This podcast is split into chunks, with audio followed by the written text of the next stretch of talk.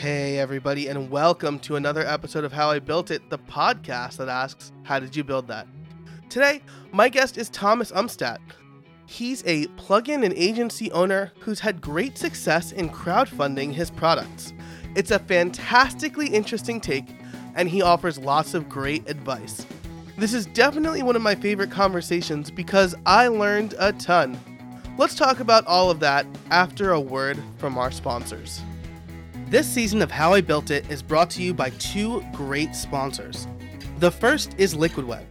If you're running a membership site, an online course, or even a real estate site on WordPress, you've likely already discovered that many hosts have optimized their platforms for a logged out experience, where they cache everything. Sites on their hardware are great for your sales or landing pages, but struggle when your users log in.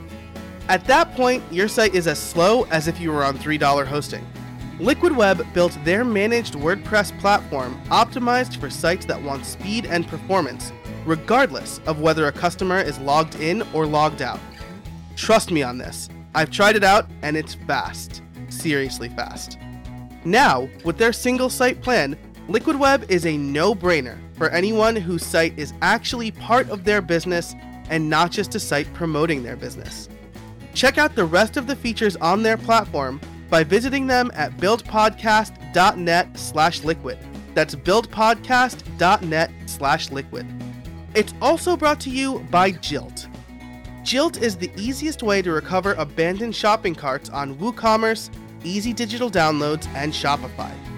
Your e commerce clients could be leaving literally thousands on the table, and here's why 70% of all shopping carts are abandoned prior to checkout. Yes, you heard that right. 70% of shoppers never make it to checkout. That's why you need to introduce your clients to Jilt. Jilt uses proven recovery tactics to rescue that lost revenue. It's an easy win that lets you boost your client's revenue by as much as 15%, and it only takes 15 minutes of your time to set up. Jilt fully integrates with WooCommerce, EDD, and Shopify. You can completely customize the recovery emails that Jilt sends and match your client's branding using its powerful drag and drop editor. Or you can dig into the HTML and CSS. Even better, Jilt's fair pricing means your clients pay only for the customers that actually engage. You get to earn a cut of that through Jilt's partner program. Whether you have clients that process one sale per month or 10,000 sales per month, be the hero and help them supercharge their revenue with Jilt. Check them out at buildpodcast.net slash Jilt. That's buildpodcast.net slash J-I-L-T. And now, on with the show. Hey everybody, and welcome to another episode of How I Built It, the podcast that asks, how did you build that? Today, my guest is Thomas Umstattd. Thomas, how are you? Doing great. Thanks for having me. Hey, thanks for being on the show. Uh, so Thomas reached out and asked about being a guest on the show, and then we realized that we had met about four years ago in Austin uh, for a cigar, well, a WordPress event, and then subsequently a cigar event following the WordCamp. So very cool to reconnect with you. Uh, and we're going to be talking about crowdfunding, specifically crowdfunding a plugin today. Is that right? That's right. Cool. So uh, why don't we start off with uh, who you are and, and, what you do? So my name is Thomas Umstattd, and I run Author Media. Uh, back in the day, we focused on building websites for authors. We were a WordPress agency, and we were relatively early to the WordPress world. I think we got started in WordPress 2.3, 2.4. And one of the challenges that we found that we kept running into was authors that had lots of books. So when you have two or three books, you just create web pages for them. But what do you do for an author who's got 40 books and there's different genres? And what we started developing was a plugin just to make our own lives better, which was to create post types and taxonomies. So you can like click on the romance genre and see all of the books by that author in that genre and even additional authors. And about that time, the industry went through this big transition away from traditional publishing. So authors used to get a check for $5,000 for their book and now most of them have moved to self-publishing where they pay $5,000 or $3,000 to publish their book. And what got squeezed out in that window was their website budget. so suddenly authors are like, I don't want to pay somebody to build my website. I'm spending all my money on editors and cover designers and all of this. And so we were like, what do we do? So our whole business model was based off of, you know, people getting these checks from their publishers and spending some of that on a website. And we had had a lot of people asking for our plugin that we had developed internally.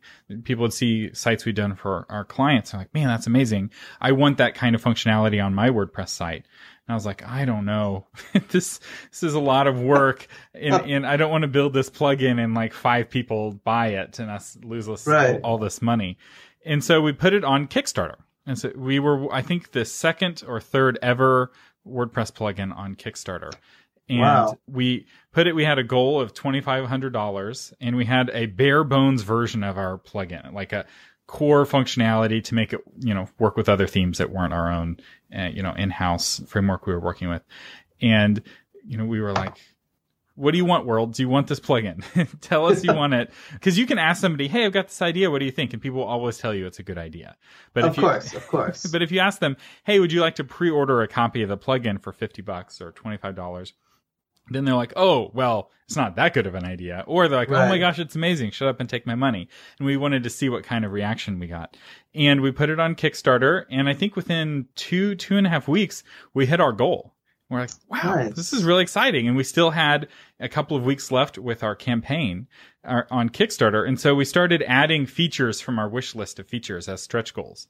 Like, well, we've got Barnes Noble and Amazon, but if you want buttons to these other stores, we need to hit 3000 or $3,500 and then 5000 And we kept going. Then we hit $10,000 of our original. So our goal was originally $2,500. Wow. We're at ten thousand dollars, and this one person really wanted us to add a feature. I don't remember what it was, but they were from Germany, and they spent thirty minutes on our last day sending Twitter messages to every single person on Twitter that had WordPress in their bio. Just one after another, they were handcrafting these messages, and I was simultaneously like really honored that this person would put in all of this work, and also horrified that they're spamming Twitter on our behalf.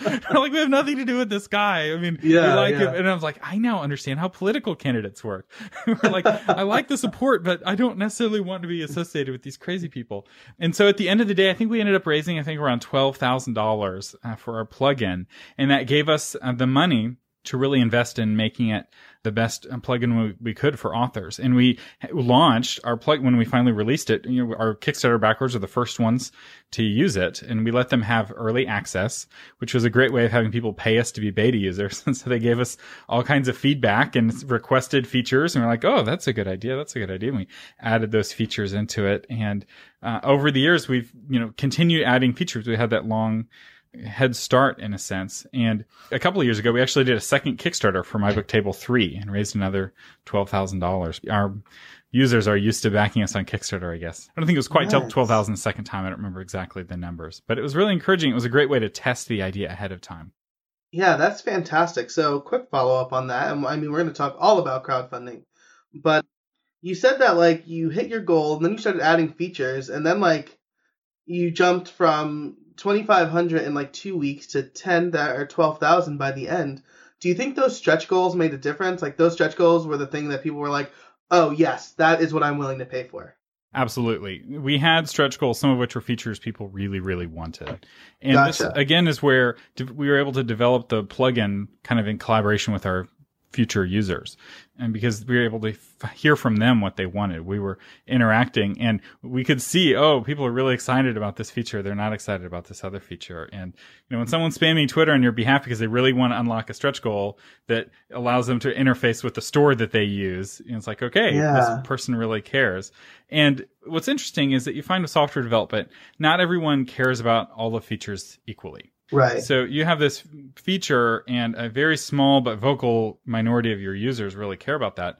Well, crowdfunding is a way for them to put their money where their mouth is in a sense and be like, okay, if you want to add that feature, we need you to help us get to this goal. And so they're sharing the word and talking to other authors. And we also incentivized um, people to back the campaign in that if you backed the Kickstarter, you got the plugin at a discount. So it would, the retail price was higher than what you could pre-order it for. And it allowed us to have the money ahead of time. And so we didn't have to get a loan from the bank or investors or take money away from our other operations. Yeah, I mean that that's the real beauty of Kickstarter, right? And I feel like so first of all, with Kickstarter, I don't know how many people listening who have backed a Kickstarter project, but generally you're like pre-ordering something that doesn't exist yet. That's essentially what you're doing on Kickstarter, and uh, you'll have a amount of time to get the funding you want.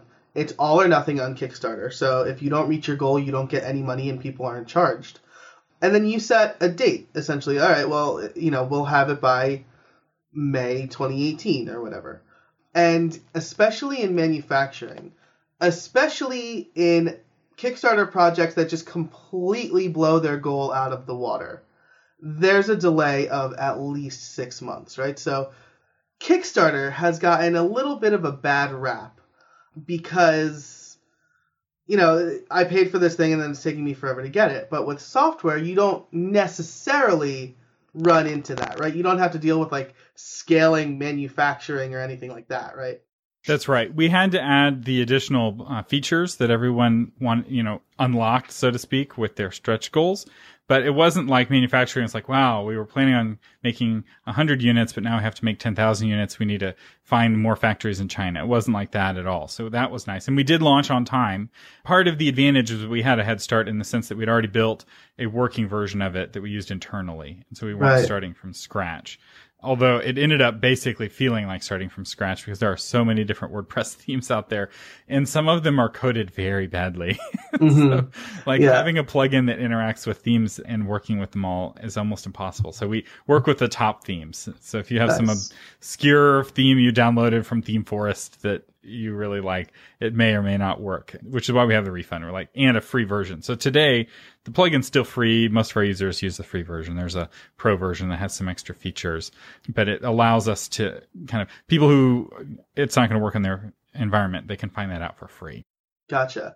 That's cool. So that that makes a lot of sense. And just again, before we get into like the weeds of of crowdfunding, I'm really interested in, in the niche that you chose, right? Which was author media. Can you tell us a little bit about like how you chose authors as your main clientele? Yeah, I was at a writers conference with a book I was actually wanting to write. And I went to the obligatory marketing talk. And I'd been building websites since I was 13 years old. So I was very familiar with websites. And I'm in this marketing talk and the lady giving the talk is like, you have to have a website. You have to have a blog. And all of the authors are looking around terrified. And they're like, who do we call? How, you know, how do we get help with this? And the lady who was giving the talk had found some like high school student who is an intern who has set up all of her stuff. And she's like, "Oh, just find a five year old in your neighborhood. It's it's no big deal." and everyone's like, "I don't know a five year old in my neighborhood who could build me Yeah. a website." And so I didn't know anything at the time, so I just turned to the author next to me because this is my first writers conference. I was like, "Wow, she's a real author." I was like, "Oh yeah, Yeah. I'll, I'll- I'll build you a website for free, no problem. Just you know, as a friend." And she loved it, and she recommended me to all of her author friends, and I charged them. and Yeah. my next writers conference I went to, I just printed out a brochure for websites. And again, this was in the days where ever, all these authors were getting big checks from publishers. And I had authors I'd never met before writing me checks at writers conferences for websites. And Wow. part, part of it is that I was way underpriced at the time because I didn't know what the market was. So they were all getting crazy deals and they knew it and I didn't.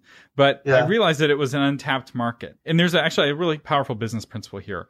In many ways, authors aren't any different from any other kind of business, but they think they're different. And because they mm-hmm. think they're different, they want to be treated differently. And so you can give them entirely the same advice that a business, small business would get.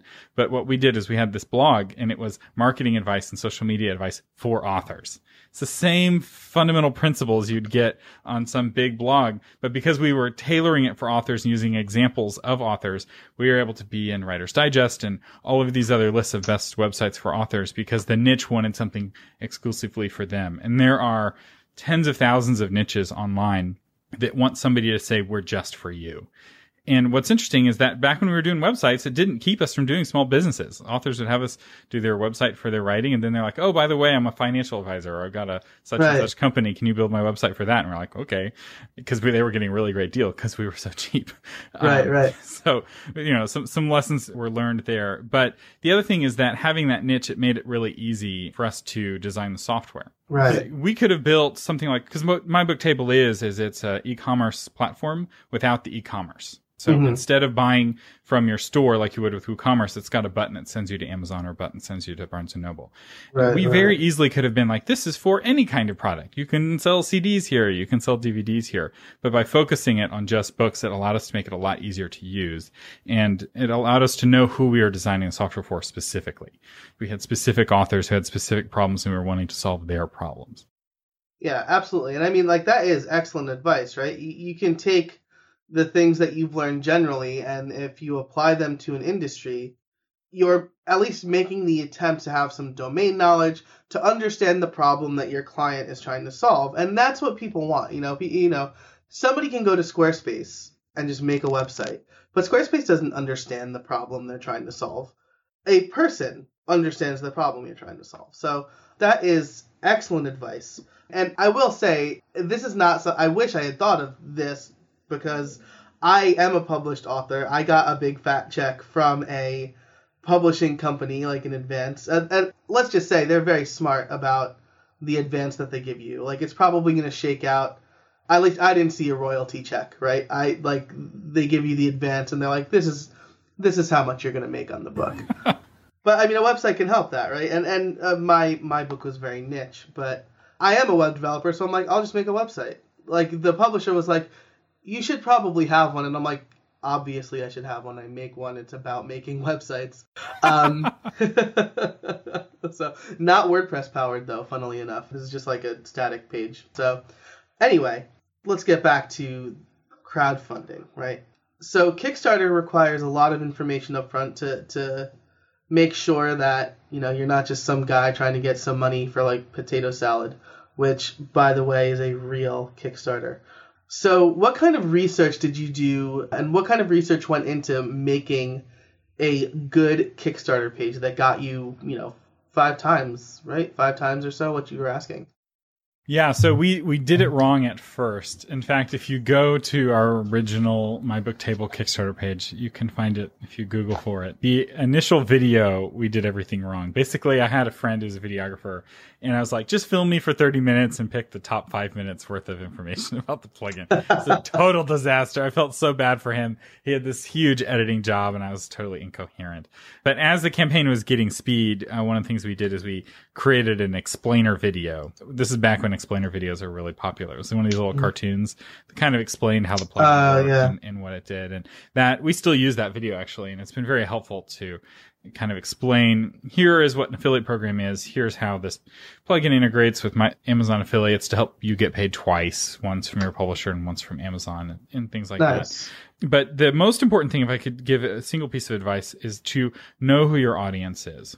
So since we'd already been working with authors in real life, we knew exactly who they were, like how old they were, what, you know, their genders were in general, and we could craft it for specific people. And that's really valuable. When I, I recently, you know, restarted up this business, I, I took a break. I was a marketing director at a marketing firm for a while. And when I got back, I, I just gave away a bunch of free consultations to authors just to get refamiliarized with the kinds of problems they were having now. Because the problems they were having last year aren't the same problems they're having now. And so they were getting advice from me, and I was, you know, because I have things I can teach them, but I was also learning from them because the kinds of mm-hmm. questions they were asking were very, very valuable. And so I think it's very important to be very close to your end user. And one way that people do this is they create software that scratches their own itch. And I think that that's good. And in a sense, we did that. But it's also important to have specific people you're coding for. So we have this one lady.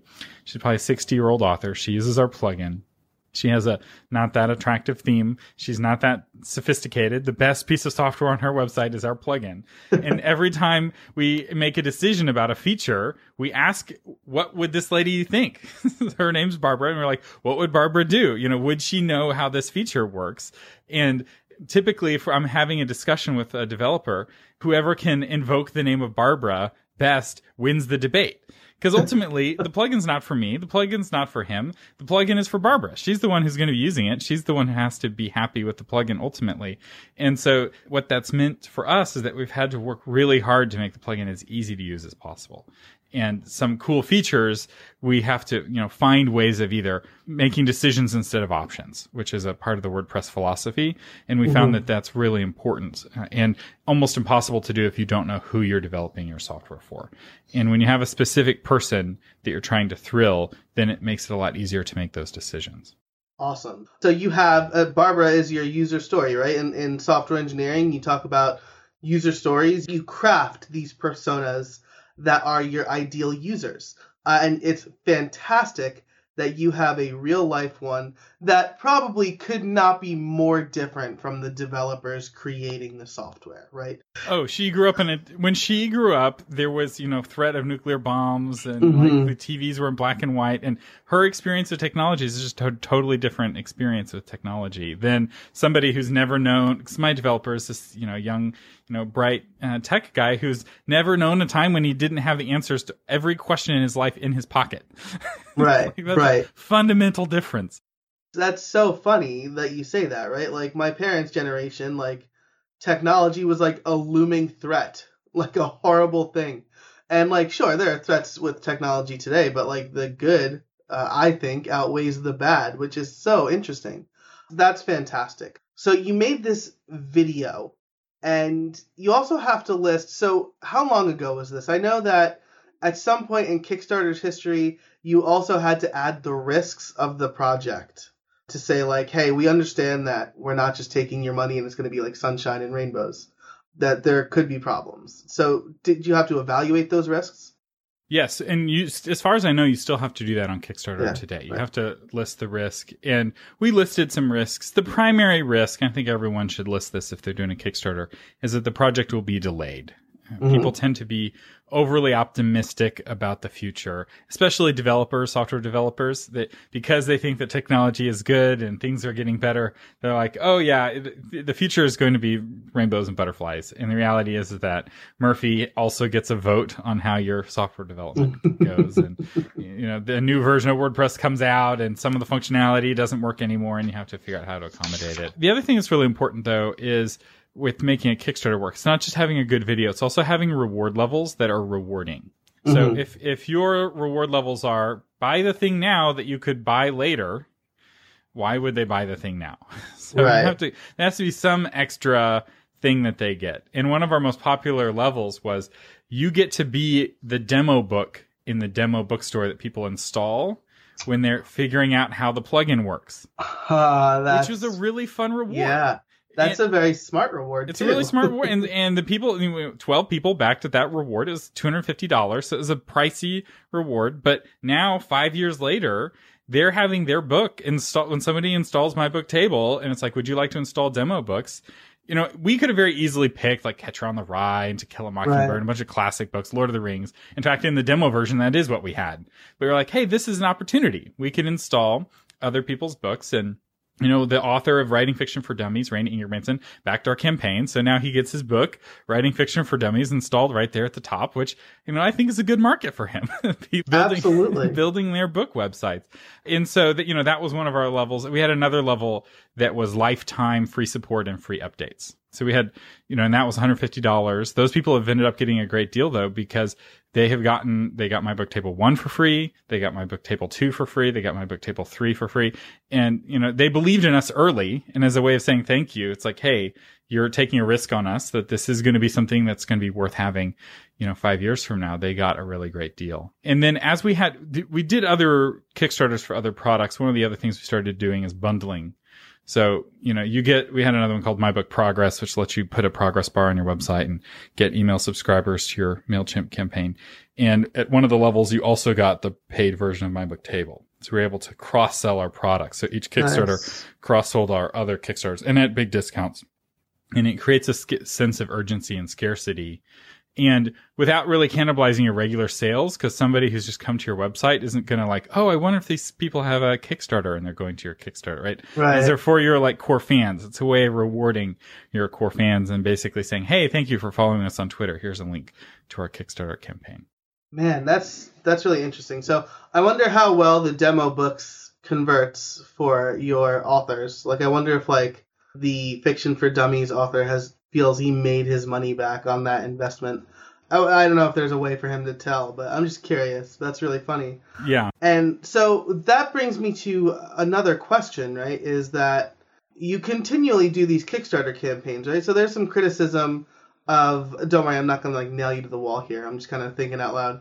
I'm not like this is not like Nancy Grace. so uh, there's been criticism of companies that only rely on Kickstarter, right? But it's been very good to you, right? It's almost like having a, a like a very easy pre-order mechanism with some more fun rewards, right? Because pre-order is just like give me money now and I'll give you a thing later, but Kickstarter it's like give me money now and also here's here's a little something extra for supporting me early. Right. What I like about Kickstarter is that it turns it more into an event and mm-hmm. it provides some kind of third party validation. So if we put on our website 200 people have backed this project, they may or may not believe us, right? Depending mm-hmm. on our mm-hmm. relationship with them. But if our project is on Kickstarter and says 200 people have backed us, well, they trust Kickstarter. Kickstarter is a neutral third party. And we did it both ways. My book table 2, we just launched normally we didn't do a Kickstarter and it wasn't nearly as much fun. People didn't back it. Not everyone mm-hmm. saw it. It didn't, you know, people didn't upgrade to it as quickly. It, it wasn't as successful of a launch. And it didn't have that interactive element because part of what's fun is that during those 30 days, you're getting tons of feedback from your users. You're seeing what they're posting. It's building this anticipation and this excitement. And they're like, Hey, can you add this? Can you add that? And we didn't have that with our version two launch, which is why we went back and launched version 3. I know a lot of people shy away from relaunching products on Kickstarter because they don't want to share because Kickstarter takes a cut in addition to the credit card fee. But I find that they bring far more than what they cost when it comes to that cut that they take. And especially for products that are physical products, I think it makes a lot of sense, right? If you're building a board game and if you make accidentally 2000 more board games than you're able to sell, that could be your entire profit margin. right. this warehouse. You sold 50,000 board games, but the 2,000 board games you had to pay for are sitting in a warehouse. You have to pay, you know, storage fees for them every month and it eats away at all your profits. And oh, by the way, you had to pay for those board games. And so ha- it's what I like about Kickstarter and Indiegogo and other crowdfunding platforms is it gives you an idea of the demand for how much you need to make, which can be hard, right? Apple made that mistake with the iPhone 10. They thought it would set the world on fire, and now they're going to their manufacturers and they're like, cancel the orders, don't make any more iPhone 10s. Nobody wants it. I mean, that's not true. Right. People are buying the iPhone 10, but they've had to cut the right. production. And it's easier for them, right? Because they're selling, you know, for them, they're selling a million, you know, a week instead of two million a week like they thought. They're able to just reduce right. the production. Uh, but it's harder when you're a small operation. You don't have, you know, $100 billion in the bank. Right. Uh, and having that money ahead of time and that knowledge of how much to make is really helpful. Yeah. If you build WordPress websites, you should join your fellow WordPress developers from around the world for WordSesh, a must attend virtual conference on July 25th, 2018. WordSesh has been highly curated to provide you with the absolute best possible experience. Every presenter has been handpicked for their experience and perspective. Each topic complements and builds on the others, and the virtual swag will be amazing and useful. You can see the full speaker lineup and register for the live event and its recordings at wordsesh.com. Wow, that's really some really great points, right? Because I've I have a Patreon. It's okay. Like I just revamped the rewards, you know, more rewarding rewards. And somebody asked like, how come I'm not using GiveWP? I love the people at Give. Like they are amazing. They're super supportive. They've been on the show, but Patreon gives that third party validation, right? They tell people how many other people are backing. I don't have to support any kind of infrastructure, and it puts me in front of an audience that maybe I wouldn't otherwise be in front of. And don't underestimate the power of having people's credit cards on file. So I back a bunch of different people on Patreon. After you back your first person on Patreon, backing your second person is really easy. Once you've mm. backed your first Kickstarter campaign, they already have your credit card on file. You know, it's like buying something on Amazon. Once Amazon gets your credit card number, it's one click and you're done. Everywhere else is two clicks because of the patent. Right. that's way less than, oh, I'm on your private website and I have to decide if I trust your encryption and your security. And then I have right. to go downstairs and get my credit card and type it in and get, you know, that's a lot of hassle. And having a site that already has all of that information on file you get to participate in that community. But there's, um, you know, GiveWP is is a great platform as well, and and what they're doing is a good thing. But there is some benefit in being a part of that ecosystem, and yeah. also people know what a Patreon is now. more than they Right. did three years ago, right? You watch every popular YouTube person now is promoting Patreon, and you know a lot of popular podcasters are. And there's some really powerful. You can have um, special Patreon, you know, RSS feeds, Right. so a listeners only Yep. episode or Q and A episode, and it makes that really easy to do. I'm a big fan of crowdfunding in general, and the Yeah. platforms all have something good about them. Even Indiegogo, I've done a couple of campaigns on Indiegogo, and they have some cool things about them too. Nice, very nice. Yep, and then you're absolutely right. At the end of this episode, listeners will hear my pitch for Patreon. Uh, you know, hear like behind the scenes interviews and extra stuff, and and you know that's that's what I'm driving at, right? So, very cool.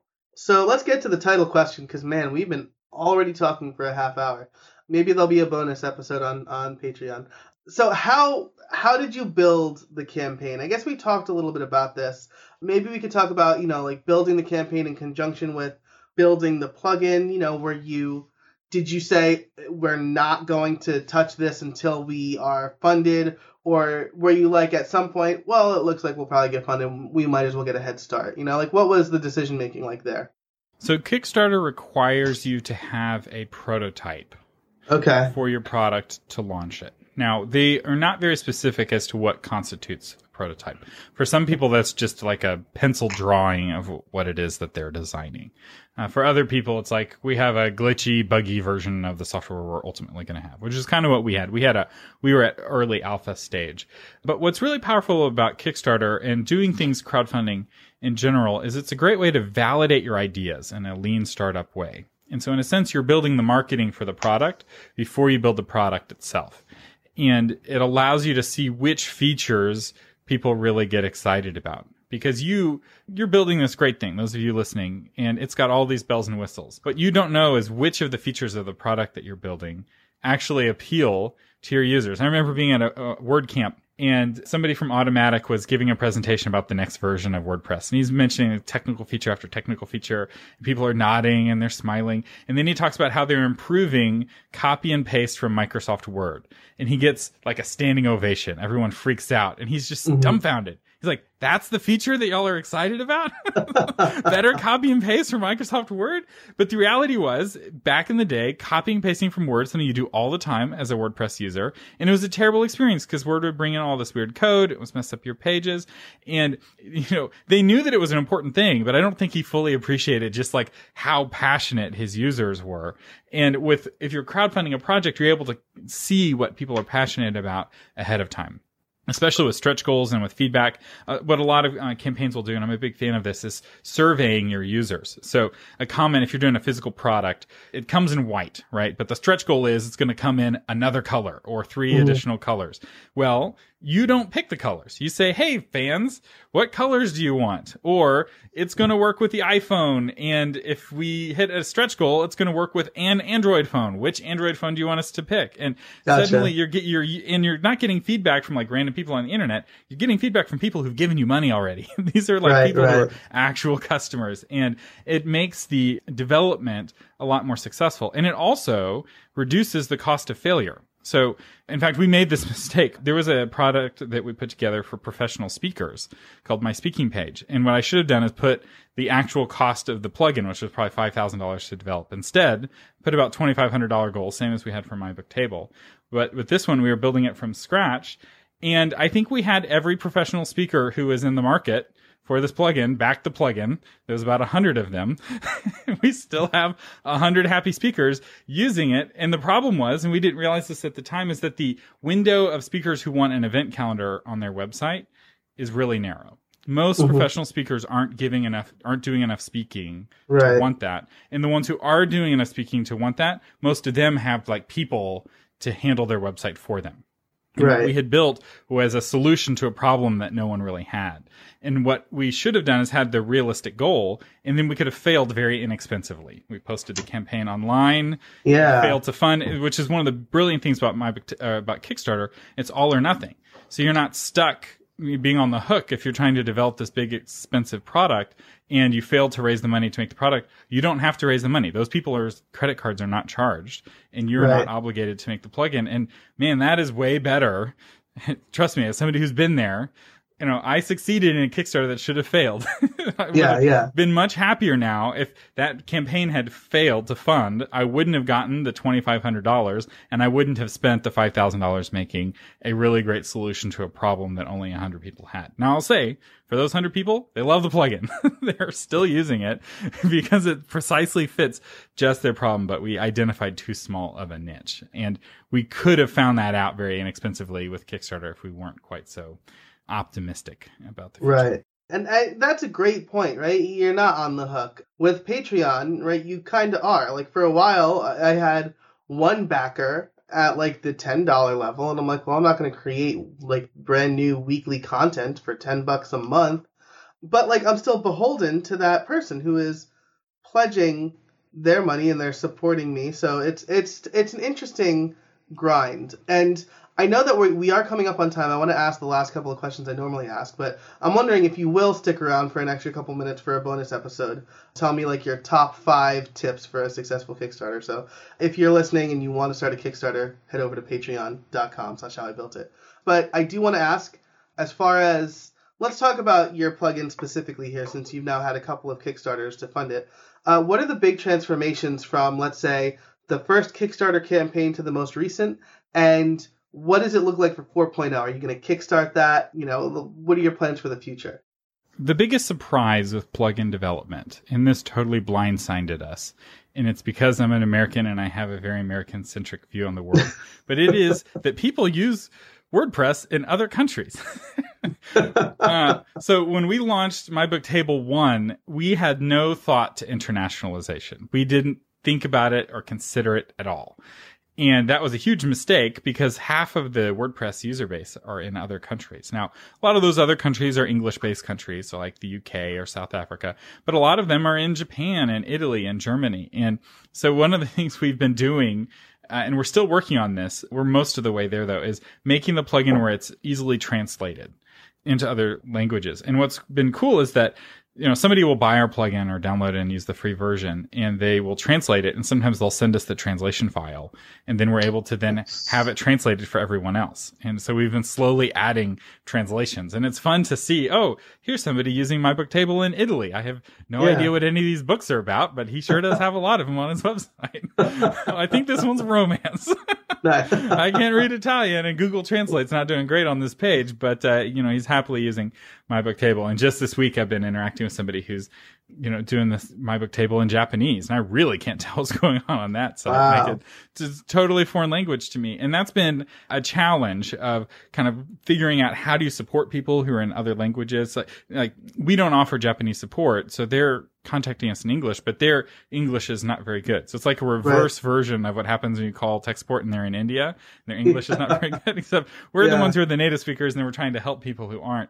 yeah, Uh, yeah. And that, that's been a, a real challenge. My book table four, right now we're still working on our like dot releases. So a lot of the Mhm. features we're just rolling out for free for our 3.0 folks. The big thing that we're watching very closely is the effect of Gutenberg on our plugin. So for those of you who don't know, Gutenberg is this big new WordPress 5.0 update that's going to really change how you edit WordPress pages. And it's going to have an impact on our plugin. Our hope I- is for I- the better. Yeah, I will say, like, at the time of this recording, it's in development. By the time this recording comes out, Gutenberg could also, like, it just could be 5.0 might be out. So you might be experiencing that already. Yeah, I heard Matt Mullenweg say that it will be out in April. If that happens, I will be very surprised. I, I'm expecting Gutenberg to arrive in late, late 2018, Gotcha, November yeah. or December. They're wanting it to land in April. They never launch on time, hardly ever, especially with a big project like this. But um, right, so that's that's the big kind of elephant is being compatible with Gutenberg and knowing when they're kind of done or like we're finished coding Gutenberg, and so now we work to make it compatible. But uh, a lot of it is just adapting to the changing world. When we launched My Book Table five years ago, the number the bookstores that people used online were very different. You know, several of the ebook stores have gone out of business. There's whole new ones that have emerged, and so that's a big thing that we're doing is we're constantly having to adapt to this changing publishing landscape. Of Wow. you know, authors are different now. Authors, the ones who are making money, are writing more books, and they're writing books faster, and so they're more in need of a plugin like My Book Table. So those are the big features uh, that we're looking at. We don't have uh, plans for 4.0 anytime soon, though. Gotcha. Cool. Uh, that's really interesting. Maybe we can dig into that a little bit in the extended episode too. But I do want to, we are at time, so I do want to ask you my favorite question, which is do you have any trade secrets for us? Trade secrets. So this isn't really a secret, except it is sadly because no one really knows it, but it's the WordPress philosophy. So it's buried on WordPress.org somewhere. But believe it or not, WordPress philosophy is like the secret to creating amazing code. So WordPress won the war for internet dominance. It runs the most number of websites of any platform. It accidentally became the number two player in e-commerce. And if you want to know how WordPress did it, there's this manifesto. It's a one page manifesto. I'm pretty sure Matt Mullenweg wrote it one time. It was never edited, but it's brilliant. And we follow that WordPress philosophy very closely with our plugin. And we find that it's a really great programming philosophy. There are other good programming philosophies, but we find that decisions not you know options and you know code is poetry and you know ignoring the vocal minority is really important, right? Like those two people who really want you to make the plugin more complicated to accommodate their special need really need to be ignored even if they're making a lot of noise because adding that complexity hurts everyone. And and it's not that different from the apple philosophy. Like as you read the wordpress philosophy you'll see oh this is similar. Like i can see this this sort of thinking influenced apple products as well. And just even if you disagree with it having read it you can at least start having that conversation in your mind as to like how to approach code how to approach themes uh, how to approach plugins or any other kind of product i think the wordpress philosophy applies even to writing a book it's a great yeah. philosophy man that's great i love that i'm going to link that in the show notes and it's really cool because it also kind of gives you some insight into you know, Matt has been catching a lot of flack for Gutenberg and other decisions that he's making at Automattic and, and as, as the CEO and stuff like that and on the open source project. But I mean, it falls in line with the WordPress philosophy. He really believes in what he's doing. And I mean, as we record this, you know, WordPress is powering 30% of the web, right? So, you know, it's he's definitely doing something right. So I have a yeah. lot of respect for for Matt Mullenweg. I watched his State of the Word address, and he's mm. addressing a room full of people who don't like him at the moment. And right. he dedicates an hour to question and answers where he lets people ask their hardest questions. I'm like, I have a lot of respect for him. And ultimately, I agree with the direction. You can't ever decide that the developers are more important than the users. And right. this change with Gutenberg is saying, that 60 year old lady who wants to have a blog, her needs are more important because the developer can accommodate himself or herself to these changes much easier than this new internet user can. And ultimately, if we can make new users' lives better, that's what's going to make the platform succeed. And, and I'll say for those of you who are Patreon backers for Joe, I have a course on Kickstarter, like how to crowdfund a product, and I'll have an exclusive discount for the folks who get the bonus episode. so oh, look at put some bonus that. content. Very nice. Well, I love that. I had a thought, but I want to close on that. So Thomas, thank you so much for joining me for part one. If you want to hear part two, if you want to get some great information on starting your own Kickstarter project, and you want a little uh, bonus, a uh, little special offer for Thomas's course, head over to patreon.com slash how I built it for part two. But uh, until then, Thomas, thanks so much for joining me. I appreciate your time. Where can people find you? You can find more about our plugins at authormedia.com. Awesome. Well, thank you so much. Uh, I apologize for the uh, lackluster audio there. I had just redid my setup and made the rookie mistake of forgetting to check my inputs. Uh, but hopefully, the great content made up for it. And I'm telling you, that part two over at Patreon is absolutely worth the price of admission. Uh, I know that I'm going to start integrating some of that stuff today. So uh, thanks again, Thomas, for joining me. Um, it's it's uh, I appreciate the extra time too. Uh, over on Patreon, it's a top five list, and uh, there are lots of actionable items. So uh, thanks again to our sponsors. Uh, make sure to check them out as well. Liquid Web for managed hosting. I use them on all of my important sites because they are that good. Uh, they are over at buildpodcast.net slash liquid. And they'll give you 50% off your first two months just for being a listener. If you want to save your clients or yourself money through recovering abandoned carts, check out Jilt. They're over at buildpodcast.net slash Jilt. And finally, be sure to check out WordSesh on July 25th. It's an incredibly affordable 12 hour online conference with some of the biggest thought leaders in WordPress. Get your tickets at buildpodcast.net slash wordsesh. For all of the show notes, head over to howibuilt.it slash 80, episode 80. Crazy. If you like the show, head over to Apple Podcasts and leave us a rating and review. Uh, and if you like the show and you want to support it directly, head over to patreon.com slash howibuiltit. We've got that bonus episode, uh, and we've got a t-shirt pre-sale going on, so definitely check all of that out. And until next time, get out there and build something.